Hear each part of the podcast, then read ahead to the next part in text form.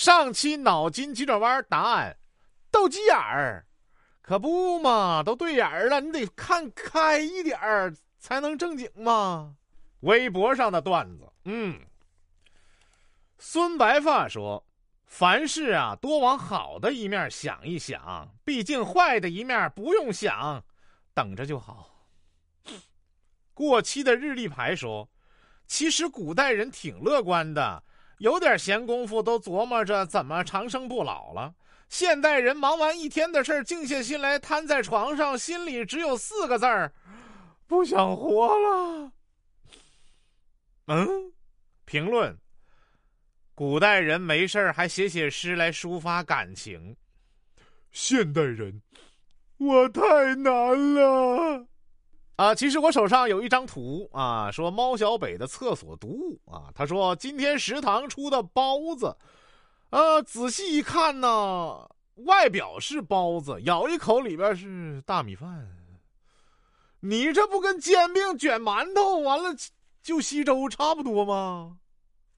说被遗忘的名片夹说啊，我妈总要求我手洗一切衣物。被他发现我偷偷使用了洗衣机，他还会生气。到底这是因为什么呀？会不会洗衣机才是他的亲生孩子，而我才是真正的洗衣机？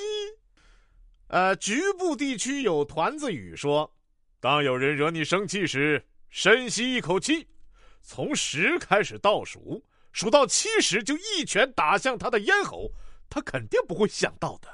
你是说出其不意吗？耀儿说，我真的是太难了，我上辈子一定是个数学题。评论，我猜我上辈子一定是个奥数题，解都解不开的那种。说唯一对我说过别走好吗的人是我的体育老师。别走好吗？跑起来，快快快！唯一每天问我吃什么的是私教，你别问了。本期脑筋急转弯问：小明的语文和数学共考了两百分，结果小黑得了第一，为什么？